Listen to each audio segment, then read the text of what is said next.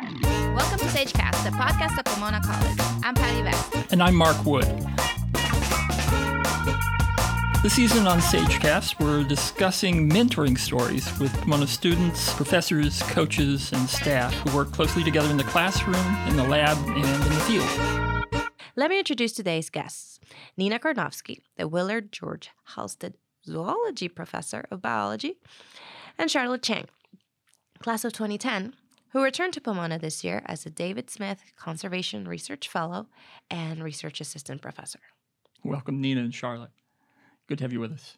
Thank you. Good Um, to be here. Charlotte, let's, let's start with you. You graduated from Pomona in, in 2010 with a major in biology. Um, what have you been up to since then, and how did you find your way back to Pomona?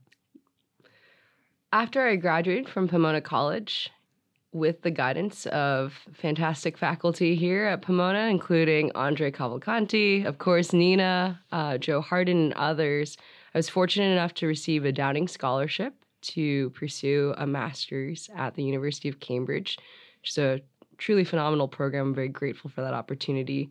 And then I went on to do a Fulbright Fellowship in China, where I pursued independent avian ecology research, largely inspired by the types of field and lab based research that I had done with uh, Professor Karnovsky as an undergraduate researcher. And that really showed me that there was a lot that I could add as a conservation scientist working in East and Southeast Asia. I then pursued my PhD at Princeton University in the Department of Ecology and Evolutionary Biology, where I was mentored by both a very quantitative ecologist and a more traditional conservation field biologist. Along the way, I developed skills in merging social sciences data with ecological data to pursue questions at the nexus of human dimensions of conservation and the ecological consequences of how human decision making behavior affects natural resources, affects landscapes, um, affects species that can or cannot persist under different configurations of human resource use um, and different uh, landscape allocations. And then I was fortunate enough to receive two postdoctoral fellowships the first at the National Institute for Mathematical and Biological Synthesis at the University of Tennessee, and the second, uh, which brought me back to Pomona as a David H. Smith Conservation Research Fellow. And next year I'll be joining the faculty, which has been a really phenomenal um, and exciting opportunity. I look forward to serving my alma mater in a different capacity. Congratulations. Thank That's- you. That's great. That's great news. Um, Nina, Yes. you've been at Pomona teaching biology since 2004. What drew you to biology and how did you find your way to Pomona? Well, I had a really circuitous route to coming to Pomona, but um, I was an undergraduate at Wesleyan University in Connecticut, and I really loved liberal arts. Um, I had a great experience testing all different majors. I think I changed my major like every year, at least once a year. um, but I was, yes, indeed. Um, but this is a confession. Um, but I was really anti science. I actually petitioned out of the few scientific classes I was supposed to be taking. Um, I was interested in the philosophy of science and felt that if I did science, I would be sullied because of the, um, you know, inherent problems with the scientific method and, you know, subjugation of all uh, living things through science. And I, I was really a shrill um, person at that time. Um, but I really loved the philosophy of science and what I was studying there. I ended up in the Science and Society program there. Um, and never in a million years thought I would become a scientist. um, so I ended up teaching kids at a field station up in Point Reyes, which is now called the Point Blue Bird Observatory. Um, and um, well, it used to be called the Point Reyes Bird Observatory, and now it's called Point Blue. They changed their name, but studying birds. But my role was stud- teaching kids about the natural world, about birds. Um, I was an education intern. I really loved that. I loved being on the West Coast. That was like a dream come true. Um, and um, slowly started getting more interested in what the researchers were doing with birds and how they were using birds to understand the environment. Mm-hmm. And so I started being a like a, a an intern for different bird projects. I was a bird bum essentially. and I went out to the Farallon Islands. Um, and that's where I discovered seabirds, which are a particular type of bird. They get all their food from the ocean and they're really responsive to any changes in the ocean. So when I was out there, the birds were actually having a really tough year. The chicks I was measuring were getting smaller. There were parents abandoning their nests. There was chicks crawling out of the nest too early and getting eaten by other birds. I mean, it was really dramatic. And I was really excited because I saw that these birds were telling us what was happening in the ocean in terms of food and climate change.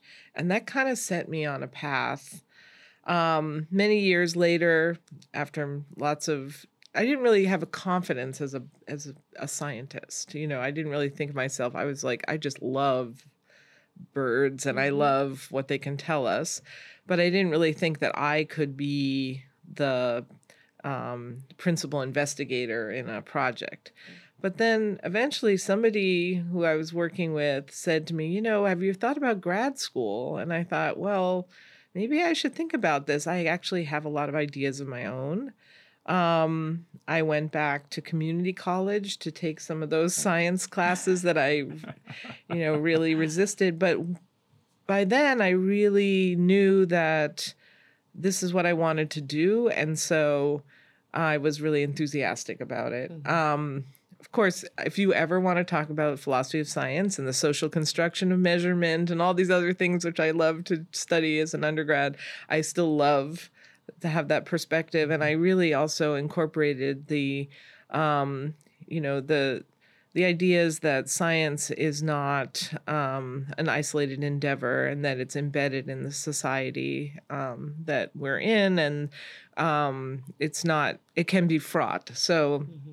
I still have those um, um, uh, threads in my life and research. But then I went to graduate school and I studied Antarctic birds, which were definitely being impacted by climate change. And I did a master's at Montana State. And then I said, this is not enough for me. I still have a lot to learn and want to do. So then I went to the Arctic to study how climate change was impacting Arctic birds and what they were telling us about changes that were happening in the north. Um, and then I was about to graduate from UC Irvine with my doctorate, and there was a position open at um, the Keck Science Department, actually. And I um, thought, you know, I really miss teaching in the liberal arts environment. I thought that that you know, I, I, saw the students at Irvine were so fantastic, but I was teaching a class of 300. Mm. wow. And I had to check their IDs for exams. And I, I actually got yeah. to know very few of them. Yeah. And that made me sad. I wanted to be able to do research and teach in an environment where I really had that atmosphere that I had experienced at Wesleyan. Mm-hmm. So I came here as a sabbatical replacement um, and taught animal behavior and their um, Bio 44, which is one of their introductory bio classes over at Keck Science.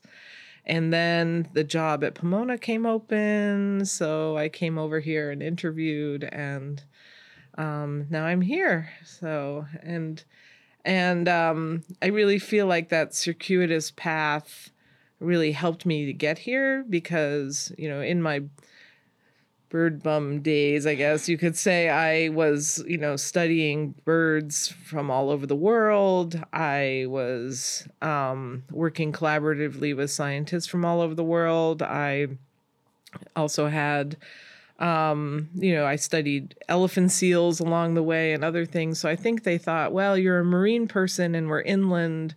I was hired as a terrestrial biologist here, but they somehow had confidence that I could um, be able to implement some of the you know things to study around here because I had had all these diverse experiences.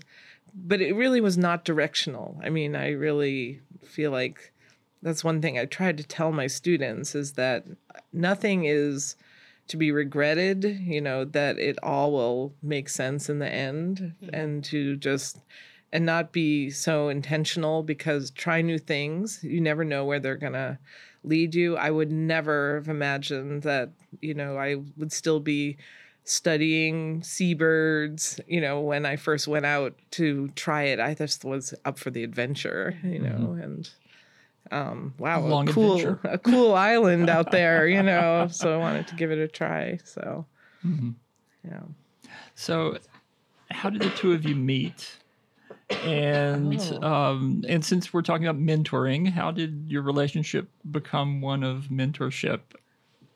All right, so which is the first class you took? Was it 41E or yeah? Okay, so there's a um, introductory class called Ecological and Evolutionary Biology, and all, it's a required class for all biology majors, and um, there's a prerequisite of having taken um, genetics beforehand.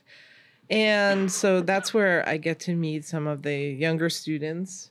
Um, and the then my upper division classes is where um, I get to get to know them even better.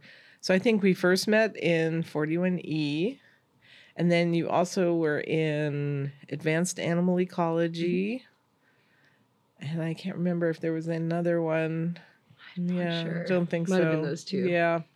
So that's where we first met. Um, and the second part of your question was about well, the, it's yeah. How, how did, you how did we develop this? and that's yeah. maybe that question's yeah. more for Charlotte. How did yeah. how did uh, Nina become your one of your mentors? So I found 41E really exciting and transformative. Um, as someone whose family immigrated to the US from a country where the environment is regarded as very much an externality, that is something that we price at zero. When we pollute, we don't pay nature for the damage that it sustains for us. Um, when we harvest wildlife, we don't think about that as a private resource that could be shared by communities instead of something that, if I don't take it today, it could be gone tomorrow. But I always enjoyed interacting with birds. I had pet birds growing up. I would watch them do interesting things. I would wonder about what was going on in their little reptilian dinosaur brains. and it wasn't until 41E that I had these transformative experiences in the field and I realized, oh, you can do this for a living. There's actually an academic discipline around the science of yeah. Uh, ecology, which mm-hmm. is in, derived from the root, like the Latin root oikos, right? And logia, like the the logic or the philosophy of the homes that animals make in nature or that organisms make in natural systems. If I remember that correctly caveat is that I might not have remembered that correctly. I don't actually know Latin. But Nina's class was really amazing, and I loved the emphasis on inquiry based, project based learning. I found that really empowering, transformative. Um, and I reached out, I think, to Nina after that class, which I believe I took my spring of my first year or the fall of my second year. Mm-hmm. And after that, I started working in her lab. Mm-hmm. Um, I helped analyze some of the seabird data that her lab had been collecting over the years. And I think at the time, though now I have to dig deep into my memory, mm-hmm. which is always uh, difficult for me, I don't have very good recall, unfortunately. Um, I believe that the unique skill that I added to the lab was that I had worked with Andre, so I had some exposure to programming, mm-hmm. and I offered that I could help write some scripts to advance some of the analyses that were going on in the lab, analyzing these longitudinal data of seabird foraging behavior as they dove um, uh, to different depths at sea and tracked different individuals using loggers. Um, and that was a really great experience for me, and it really opened my eyes to the types of research that goes on in quantitative field biology. You mentioned yeah. inquiry based or project based learning. Can you talk to us a little bit about that, both of you? Sure. So, um, one of the things that the whole biology department is really committed to is having our students be able to test their own hypotheses, to design their own experiments, um, whether they be in the lab or in the field, to collect data to answer a question they really want to know the answer to. And so that's something they get a lot of practice with in 41E. And it's actually kind of overwhelming and scary for a lot of students initially because they've come from, you know, sort of high school situations where every lab was a canned lab. You're sort of repeating experiments to show something, but you're not asking your own question. Mm-hmm. And so it's really exciting. Um, and it's um, something we really try to foster. And there are some students that just really like that, they may have had really not really been excited about science, but are sort of doing it because they, you know, maybe they have some professional uh, things they were working towards. But then when they see, like, wow, I can actually like, get excited about like asking my own question and something I really want to know the answer to and be able to go through the whole process from you know making your initial observations design testing a hypothesis um, designing the experiment analyzing the data and then presenting the data. We either present them as oral presentations or in posters.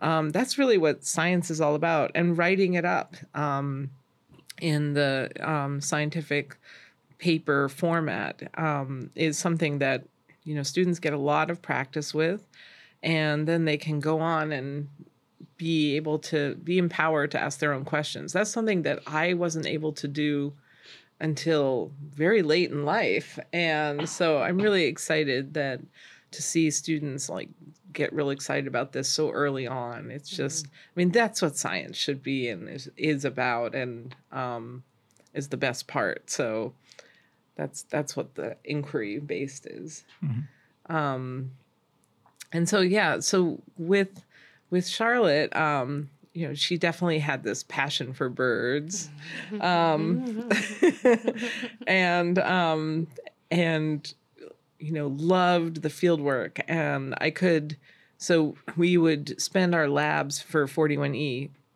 up at the Bernard Field Station. And that's where we were carrying out all of our field experiments.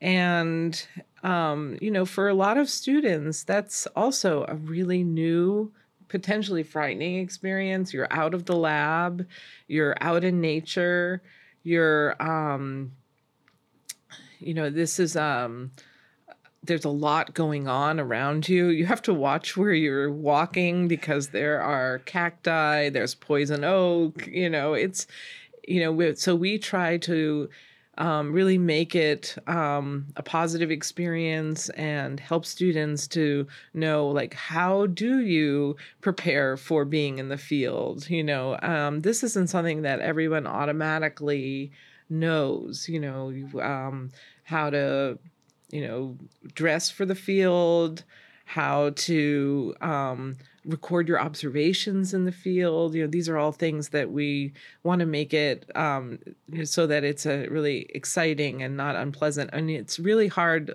conditions because it's also so hot here. so um, we're, you know, always trying to um, show students that this is this is tough, but it's the rewards are great. And like Charlotte just really um was excited. Like she just loved being out in this piece of um natural California.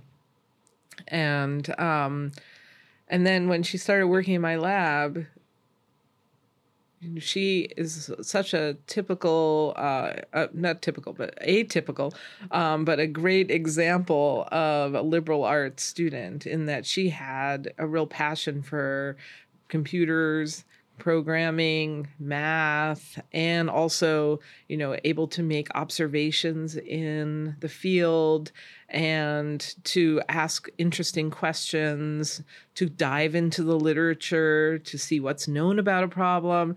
And so she was just was getting really excited about all of these problems that we were trying to solve, these questions we are trying to answer.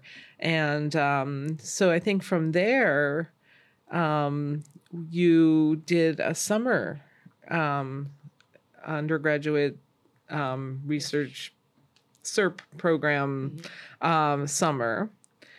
Um, so Charlotte and there was one other student. Um, they went off to Montana, which is where I had done my master's. So I was, I'm very attached to um, Montana and um, was uh, they were working on a project where they were evaluating whether ranches that had riparian areas preserved, which are riparian areas are the the vegetation around rivers, you know, up on the on the banks of the streams and rivers.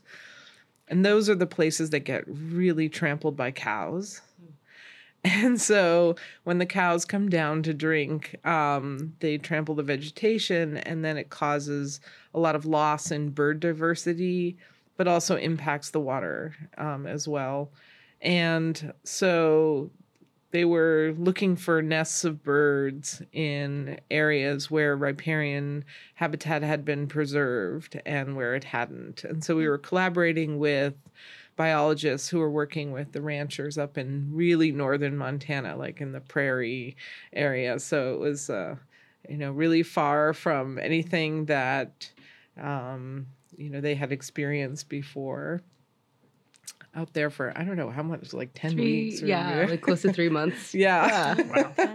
It's a great yeah. experience. Yeah, living in a trailer. Yeah. yeah.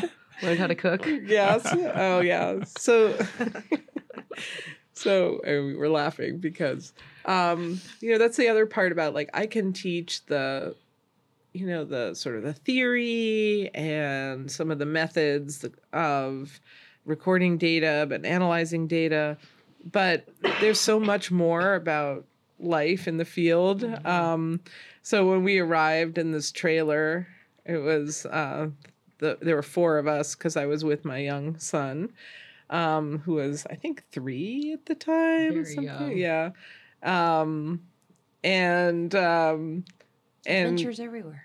what's that? Adventures everywhere. yes, yeah. And so we were setting up the trailer um and unpacking and um then I remember we were gonna go and get food at the supermarket and um came to the realization that we were in cattle country and um Charlotte is a vegetarian. Was was Yeah. now I'm far less strict, and um so we're like, okay, so let's think and I couldn't what- really cook. and couldn't cook. Yeah, I realized that too after I got there. I was like, hmm, this is a so- core life skill that's going to be interesting. The first lesson was like how to make spaghetti. yeah, that's right. Survival foods. How do you pack enough calories from something that's not too complex to assemble right. for so, a, um, a, budding chef? yeah, so I actually To put it generously. and I actually remember. Okay, I'm gonna say this on the air, but um, there was a moment where my son yells, "No, Charlotte! No metal in the microwave!" Yeah, it's pretty clueless.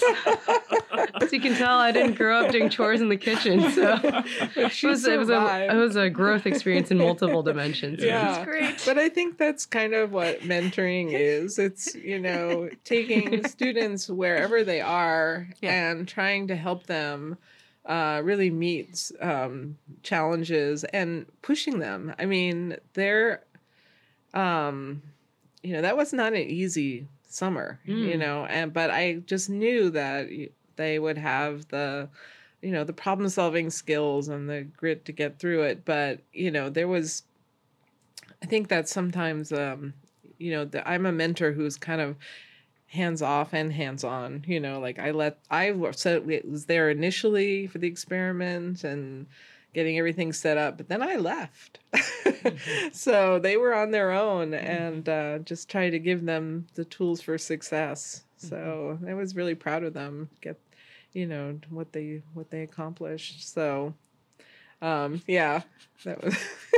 But, Nina's right. yeah. It was really great preparation for actually stepping into a more independent role Mm-hmm. that prepares that provides transferable life Right. skills.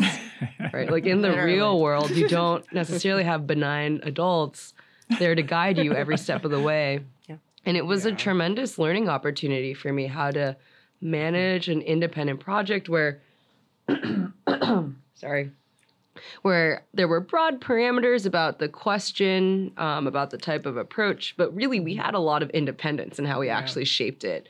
And forming those types of collaborative interactions and even friendships with the ranchers who are very much, you know, the stakeholders who have to pay that private cost for conservation if they choose to enroll their lands in forms of use that are better for biodiversity but may come at a cost for their economic production in this case raising cattle to a size where they could sell it uh, to regional distributors that is a responsibility that they're voluntarily choosing to bear. Um, and that really showed me the importance as a biologist of working with different stakeholders. And I really appreciated that growing opportunity as well, um, alongside the core element of how do you design an independent research program? How do you see it through? How do you anticipate and adapt to or react to challenges that come up in the field?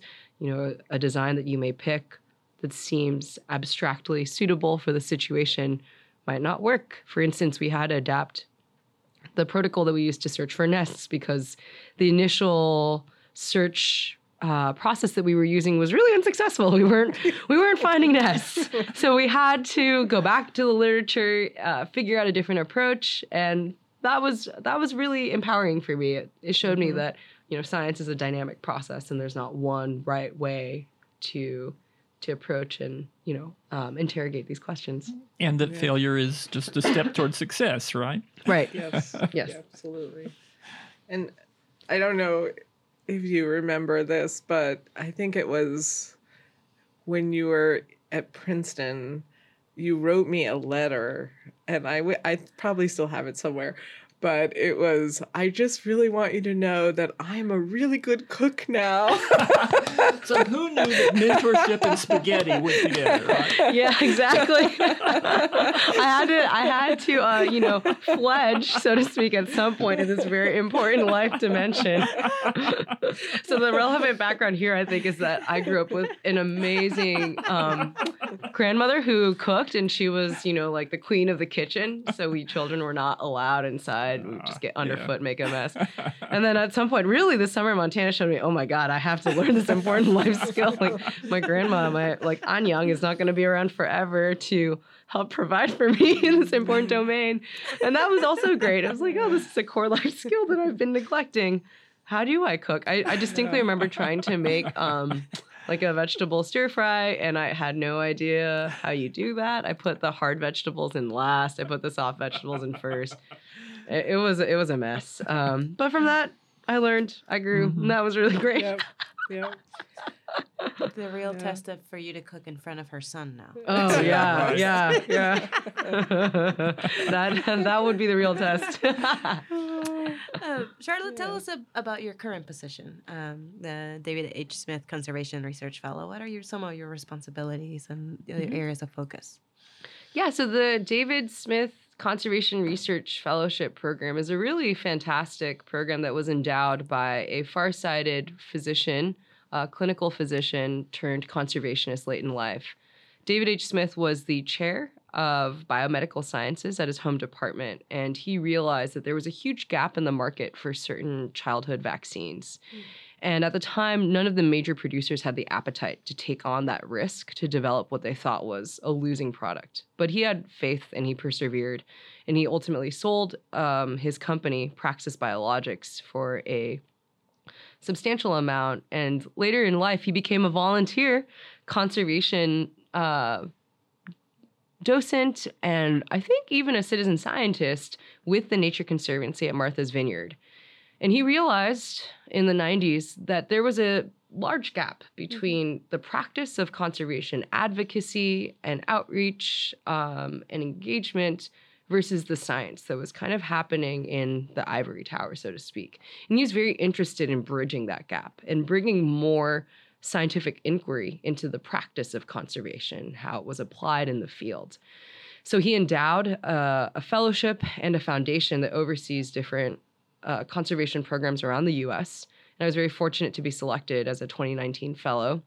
And what that looks like is I have total independence over my research project. The only constraints are that it has to address an outstanding conservation issue in the United States And I have to build those bridges between my science and a practitioner partner. Mm. So that can look like, in the case of one of the fellows in my year, um, the staff biologist for the city of Portland. For other folks, that may look like staff scientists or even policy managers at uh, the United States Geological Survey, USGS for short. For me, I am building connections with the Global Science Division at the Nature Conservancy, which is their science and policy research shop. Mm-hmm. And I'm also building connections with their less scientifically oriented outreach, marketing, and donor relations committee. And specifically, my research is analyzing text data on social media platforms. So, quite a large step really? um, in, a, in a different direction from my past training as a field biologist. But it's really been a gradual transformation through my graduate and postdoctoral studies um, to analyze the worldviews of different constituencies online. How do they talk about different priority issues in conservation? What issues are correlated? So when we as conservationists think about performing outreach to say address sea level rise for vulnerable communities, we recognize that certain issues can be very contested, and we might try to wrap those issues in other environmental domains that are more broadly supported. Mm-hmm. But how can mm-hmm. we approach that process in a more scientifically uh, oriented fashion. And that's mm-hmm. where my project is stepping in and providing tools um, and an analysis framework to help conservation organizations reach out to new and diverse audiences in digital spaces for the 21st century. Yeah. I mean, I think this is such a perfect example of why we need liberal arts to tackle conservation mm-hmm. crises and why it's such a joy to mentor students in a liberal arts institution because they have multiple fields of inquiry that they can bring together to really solve some of these really urgent and difficult problems. And so I think, I mean, that is just really the exciting part of, you know, you're looking at data, but in from a totally different source and different way of of uh, bringing together all these different groups to mm-hmm. help to help solve this problem, and that that's really what it's all about and why I love being here. Because a lot of people say to me, "Oh my gosh, you know, you you only have undergraduates to work with you. You don't have graduate students. You don't have," and yeah, that's true that it is different. Mm-hmm. Um, but um, they keep me inspired so I, that's why it's really great. Do you see a difference when you notice that you mentioned earlier the kind of nurturing the answering their own questions, their own scientific questions that they have? Because you mentioned, you know, the difference of having graduate students helping you with a research journal. Is there, a, is and then you went to use you know, a larger university for your PhD. Is there mm-hmm. a difference in maybe excitement or how they approach and and how how they they maybe build a career out of out of it? Do you see a difference? So I see them at a you know a different stage, obviously. Mm-hmm. So and when you're looking um, nurturing undergraduates in this field, one of the biggest constraints is that they just don't have the time. Mm-hmm. So a graduate student is working full tilt on one project, you know, and that is their life and that's really wonderful part of your life when you're a graduate student because you get to just you know put aside all these other things and here you know yes they're really passionate about a project but they're working on it you know a few afternoons or a day in the weekend or but they have all these other commitments yeah. um, and you know classes um, you know sports um, orchestra all these other things but i wouldn't want them to forego any of those other things because that is part of the experience here and part of what um, will make their projects really bloom in a beautiful and unique way. Mm-hmm. Um, you know, there's you know so and i learn a lot from them. I mean that's the other thing. It's like this isn't just like a one directional flow of mentoring is that you know for example with with charlotte i um you know another confession i'm not great at computer programming. And yet i have these data sets that are enormous and, you know, Charlotte was able to take skills she learned in a bioinformatics setting that was really much more about looking at genome type data mm-hmm. and applying those skills and coming to my lab where we're looking at bird diving data and looking for patterns, you know, being able to identify those patterns mm-hmm. with computer program that was, you know, from a slightly different purpose. And she was able to do that and was is really amazing at it.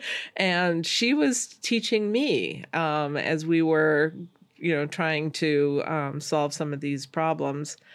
And um, she ended up writing a senior thesis in my lab um, where she was um, applying some of these computer program skills. And you can talk about that. But one of the things I remember, this is, you know, such a uh, sort of Pomona moment is that you know we had kind of gotten stuck. I remember with certain things that weren't lining up the way we thought the model predicted they would, um, and um, and then you had rehearsed your presentation and you had written your thesis and it was really like the night before um, you were going to present and you were um, you know, really ready to just be presenting and graduating and everything was I was really proud of you. Everything was, you know, we hadn't resolved this thing, but it was still an outstanding thesis and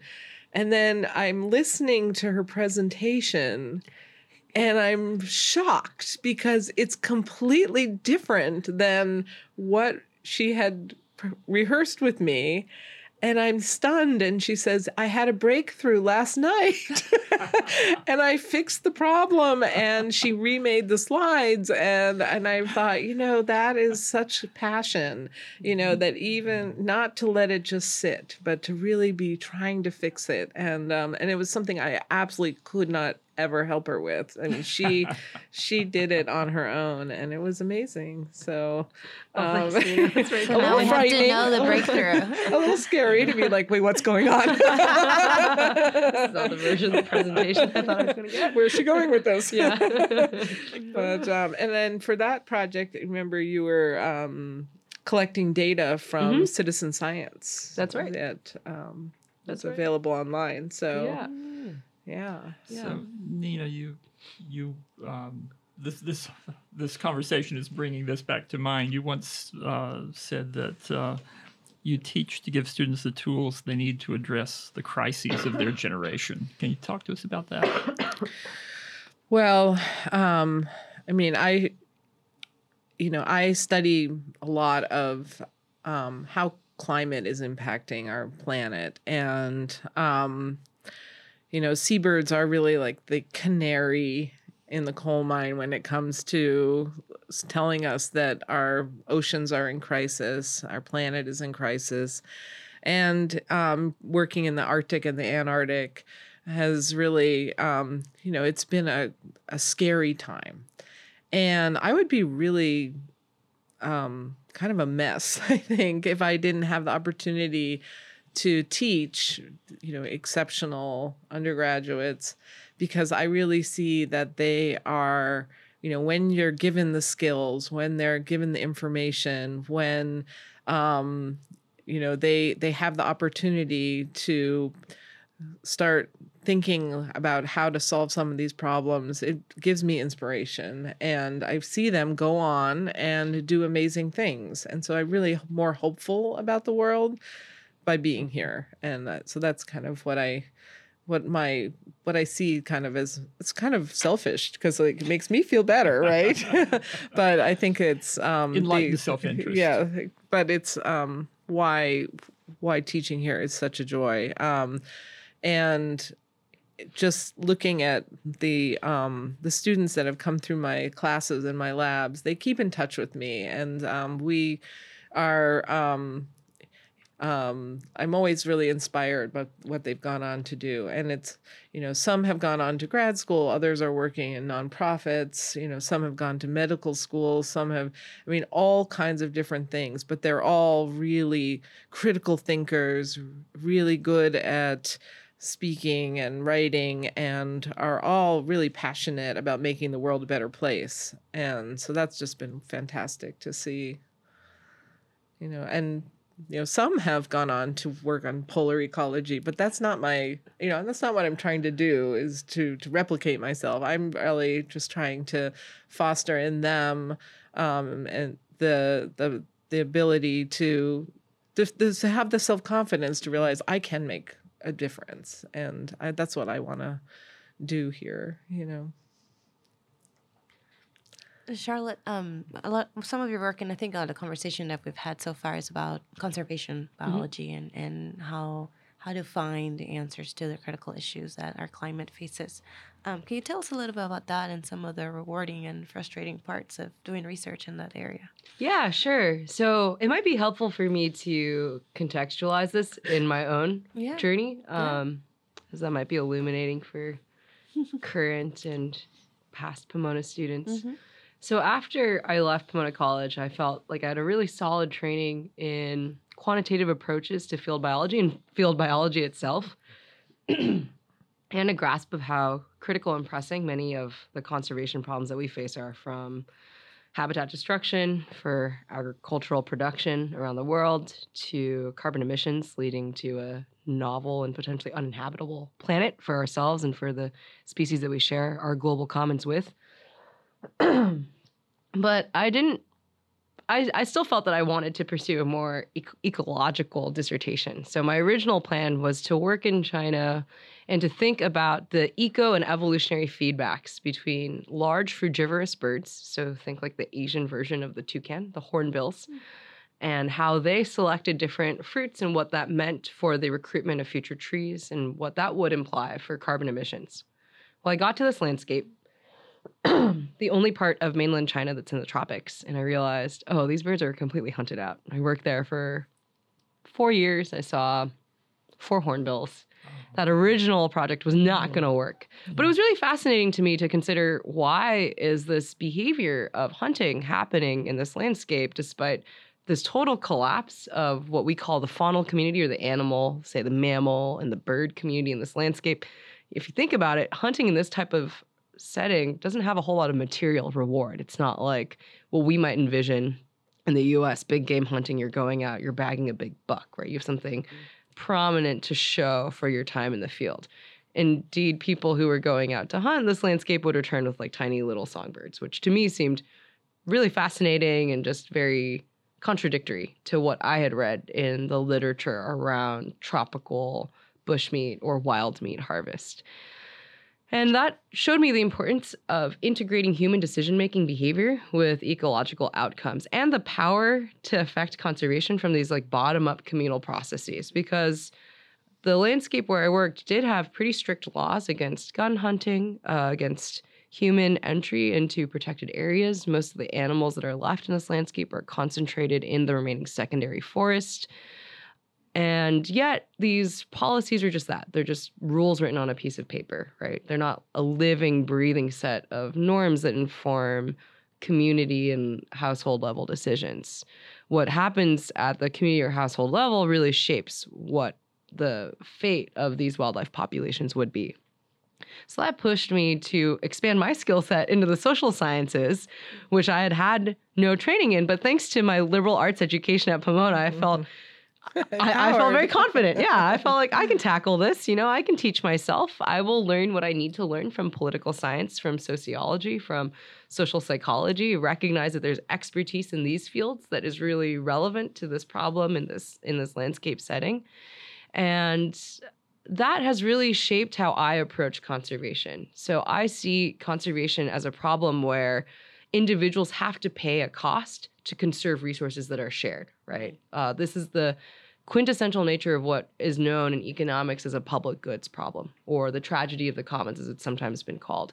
If, for instance, you're a landowner and you have a private land, you can make improvements to your land, you can choose to make certain decisions, and you can rest assured that because that land is yours, you control the outcome. It's not as though you've put in an investment and it could be drained away tomorrow by someone's poor behavior. On the other hand, most environmental resources that we think about, whether it's the global commons of our air, um, air quality, right, air pollution, or an inhabitable climate or our global bodies of fresh water, um, the availability of this resource, both surface and groundwater, these are pretty classical public goods that I cannot exclude, say, Nina from using, and Nina cannot exclude me from using. So if I am to pay a cost by forsaking overuse of a resource or by improving the status of one of these resources, the core problem is that, well, you know, my private investment could be overrun by someone else's private choice. Mm.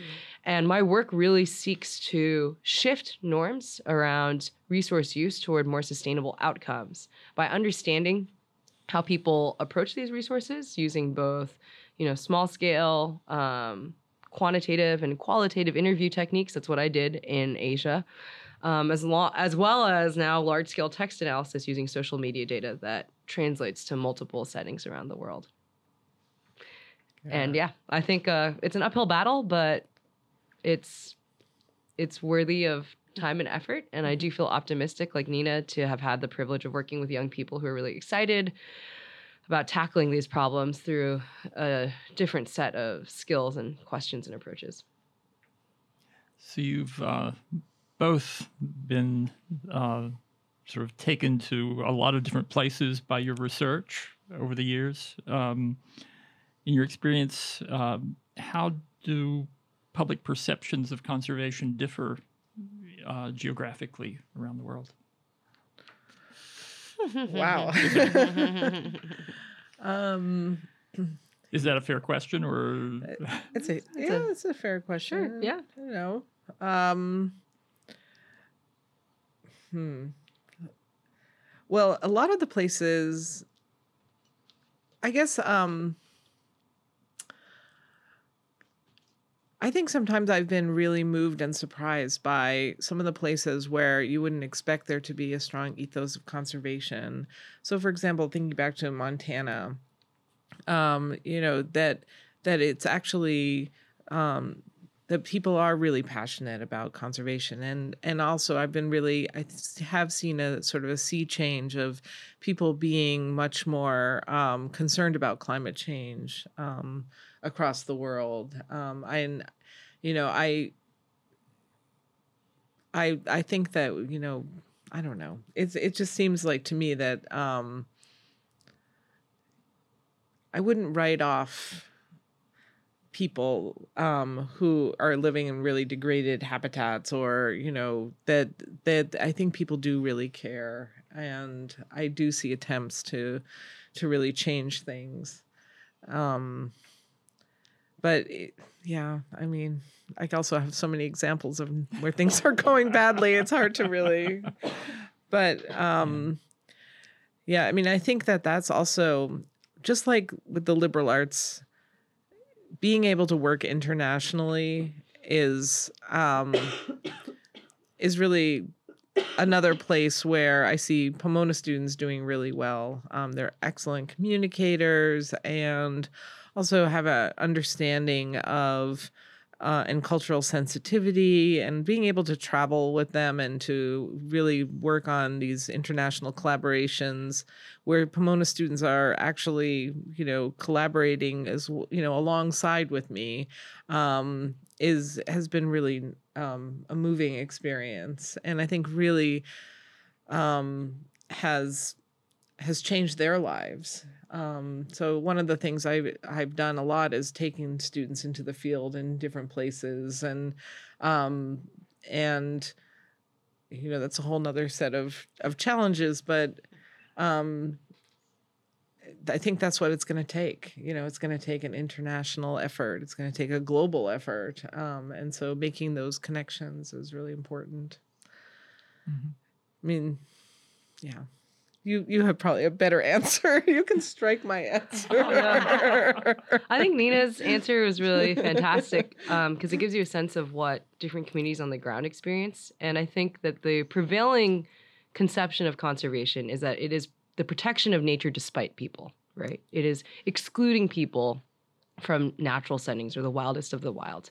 And while that is an important part of conserving natural ecosystems, there are indeed species that are super sensitive to any degree of modern industrial anthropogenic impact and you know, for instance, building roads into the wildest places of Alaska or, um, you know, the Himalayas would be devastating for certain species. The field as a whole has increasingly recognized that a lot of conservation happens in the context of benefiting both people and nature. Indeed, there's been some really great research from Imperial College London and from folks like Georgina Mace, who have characterized the different frameworks that researchers predominantly researchers have around different approaches that we use, different mental models that we have around conservation. Is it fortress conservation where we seek to exclude people from nature, or is it thinking about more holistically benefiting both people and nature? Mm-hmm. And recognizing that there's resilience in both social and natural systems to tolerate change, but to also guide those interactions into a you know a, a more optimal trajectory. I also agree with Nina that many communities that we may think are pivoting back to human communities, we may think that certain communities don't necessarily have a strong ethos of conservation stewardship. But research also shows that that's not the case. So there's been really mm-hmm. inspiring academic and community partnerships. One example is the Porch Project in Flint, Michigan, which is using porch improvements to benefit pollinators in neighborhoods to actually increase social justice through the promotion of neighborliness and social connection. And along the way, this ecological improvement of replanting people's yards to attract native pollinators has a benefit for both nature and for people by uplifting folks in the community and making them feel more proud of the spaces that they live in and feel included as a voice at the table. So I've seen really powerful examples where increasingly the current generation of conservation scientists recognizes that we have to work in partnership with communities, particularly those that have been traditionally marginalized. And there's been some really fantastic recent work highlighting, for instance, in a different part of the globe, the contributions, the really amazing, substantial contributions of indigenous communities everywhere around the world in conserving aquatic and terrestrial resources, for instance, by deterring illegal loggers or miners from the remotest parts of forested landscapes, for instance, in Asia, in sub-Saharan Africa, in the neotropics, so Latin uh, Latin America, for instance. And by working in partnership with these local communities, by uh, recognizing that they have views and contributions to make, and seeing that our science can also serve them and serve their local environments, this has been a really positive new step that conservation is embarking on. I'm gonna uh, pivot back a little bit to mentorship and mm-hmm. Charlotte, question for for you too. Um, how are you? Uh, you know, you've talked a lot about how Nina mentored you and, mm-hmm. and developed you into this field biologist and, and now into your career. How do you mentor? How do you, because you're talking about a lot about partnering with others and, and, and especially in, in the work that you do with conservation biology. How, how do you approach that when it's time to, to have the other role? Yeah, so I've been fortunate to have worked with several super bright um, early career scientists a few of whom are undergraduates in research programs. So last summer, for instance, I mentored three undergraduates in a theoretical ecology project where they modeled the life history of tropical trees that are harvested. So, say acai, uh, where we mm-hmm. harvest the fruits. And its core seed disperser is also harvested alongside it. So, it might be hunted for bushmeat in this case. And my mentorship strategy is really informed by what I experienced at Pomona, um, and as well as good and bad elements of mentorship that I experienced as a graduate student and postdoc lessons and what not to do. Lessons and, and object lessons. Yeah, yeah. I just seek to give my students the space to pursue their own interests and to think about how this question intersects with their own objectives, their own goals for where they want to go next, and to give them the capacity to expand on their learning or growth edges mm-hmm. um, and applying skills that they may already have to a new context or indeed gaining new skills. And I think that one of the things that I really took away from my time at Pomona is the power of having confidence and belief in your students, um, being hands off when that's needed, and being more hands on when that is called for.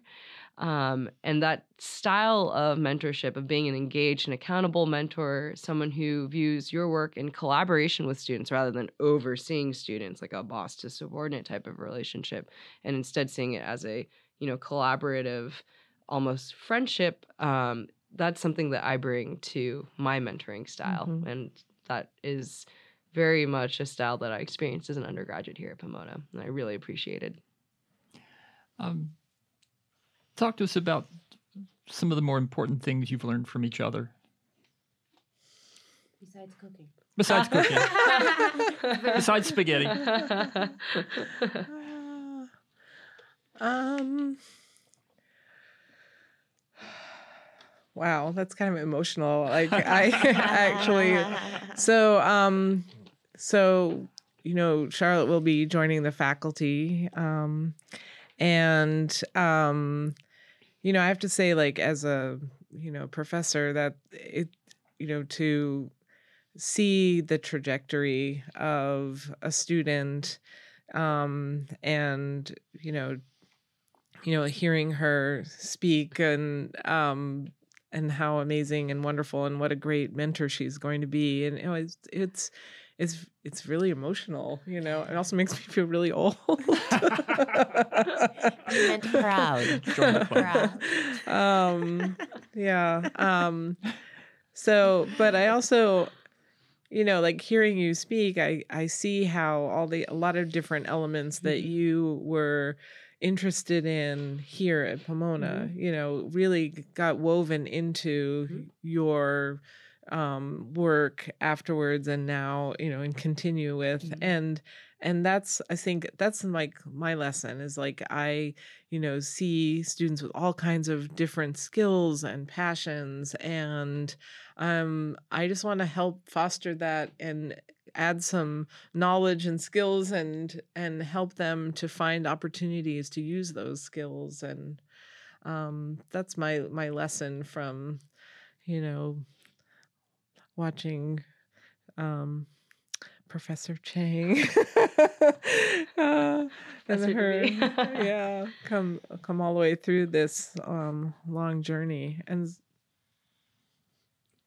Yeah, for my part, I am really I feel very indebted to the core set of mentors that I had, both academic and extracurricular at Pomona and Nina, you know, first among them.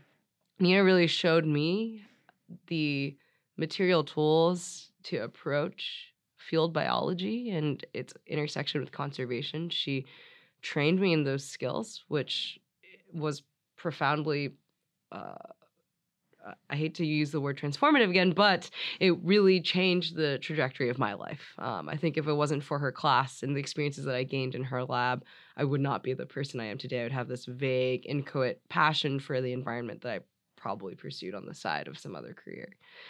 Um, and I think the other more profound thing that I took away from Nina as her student and as her mentee, as a member of her lab, was how she approached teaching, how she views it as a as a process where the instructor and the students are creating meaning in the classroom together. And that is a really tremendous gift that she gave me and indeed to all the students whose lives she's touched. Um, Nina's very humble. She hasn't mentioned that, you know, her mentees have gone on to win super prestigious fellowships, to go on to do amazing things. And I attribute a large part of that to her mentorship and guidance and the unique way in which she gives each of us the permission and the support to recognize that, oh, we're independent adults. You know, the world's a messy place. We don't have to know everything to make a contribution. And we have something unique and valuable to add to this dialogue. Mm-hmm. Did you come into Pomona knowing you wanted to major in biology? What were your plans pre Nina? Yeah, that's a great question. I had no idea, which is why the liberal arts was so appealing to me. Yeah. I, I Uh-huh. liked mathematics and Mhm. quantitative approaches. I actually thought that I might want to pursue like a biophysics track and think about, I don't know, drug delivery, but I am horrible at anatomy and I have very little like uh, core interest in how human biology works. Uh-huh. Indeed, I actually accidentally revealed in grad school that I thought humans have two livers. We actually only have one. We have two kidneys. So I think that shows you how little of an interest I, you know, I have as a person in human biology. So I'm very grateful that I didn't pursue that track. I think it would have been super painful, and I would have realized I have no passion for this. I'm very glad that brilliant people are working on improving human health, but I'm not going to be one of them. Um, and yeah, I, I really had no clue what I was going to do when I came to Pomona. I just pursued, you know, science classes because I thought, oh, I, you know, I think I'm interested in this area, Mhm, and mhm. I'm really grateful for the broad uh, exposure to different areas of STEM that Pomona provides, as well as the humanities. Yeah. Um, I, I was really fortunate to be able to pursue, you know, um, advanced training in Chinese while I was here, which let me be able to do my Fulbright in China. Mhm. Without those language skills, I wouldn't have been able to pursue that project. So, for both of you, um, you know, what advice do you have for students who might want to uh, pursue conservation research in college? Well, I guess um, Other than do it. Do it. Yes. Come see me. Um, um, I think, um, you know, it takes all kinds of um, ma- students in different majors and different, you know, you don't all have to do biology, um, but um, to really um, explore and to really go deep when you're when in your skill set so that you can make a difference. I mean, I, I don't really to for conservation, it's such a multifaceted field.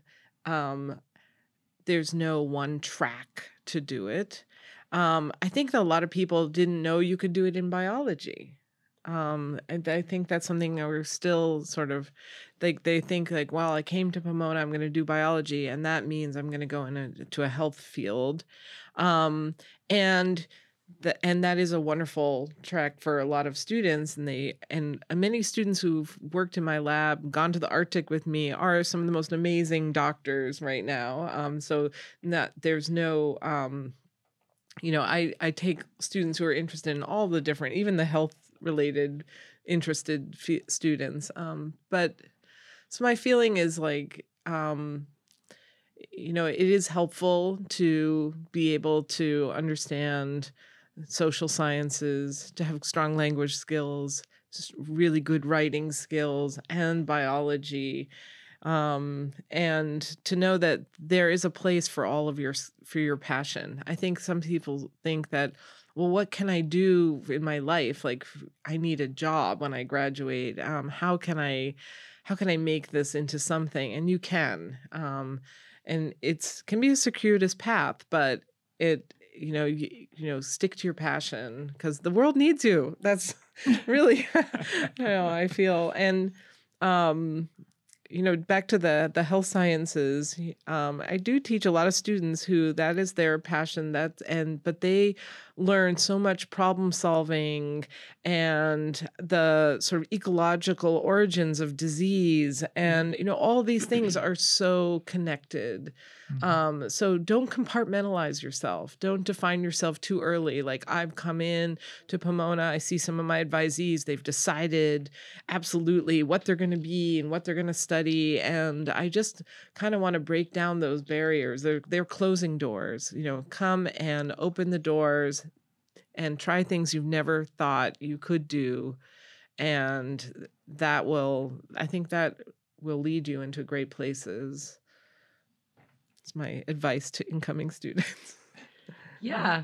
I I'm not sure that I have that much more to add except that like Nina, I echo that students from diverse disciplinary lived experiences all have something to contribute to this global challenge of living within our planetary boundaries. And that can be from really concrete physical domains like the the limitations on nitrogen overuse or freshwater resources or species responses to anthropogenic land use change. It can also, as Nina mentioned, translate into the social sciences or even the humanities. How do we philosophically think about life in the 21st century? There's some core assumptions that we've made as a species, um, living in the types of habitats that we have, uh, having the types of conceptual models about our lives that we have, and uh, that poses opportunities and challenges for bright young sage hens to explore, um, to contest, uh, and to add their voice to. So I would say there's many different ways that folks can engage on environmental issues, and it doesn't, as Nina mentioned, just look like one type of pursuit. And I'm, in retrospect, super grateful for Pomona op- offering the opportunity for me to be really open ended in my own uh, academic pursuits. And I hope that current sagehens take full advantage of the amazing resources that are here at our college for them to, you know, pursue all the different interests that they have as an individual. So on on that note, we're going to wrap this up. Our thanks to Char- Charlotte uh, Chang, class of 2010, and Professor uh, Nina Karnovsky. And I should say Professor Charlotte Chang. That's right. Thank you both. Sure. Thank, Thank you. You. All right. Thank Thank, you. you. And to all who stuck with us this far, thanks for listening to Sagecast, a podcast of Pomona College. Until next time.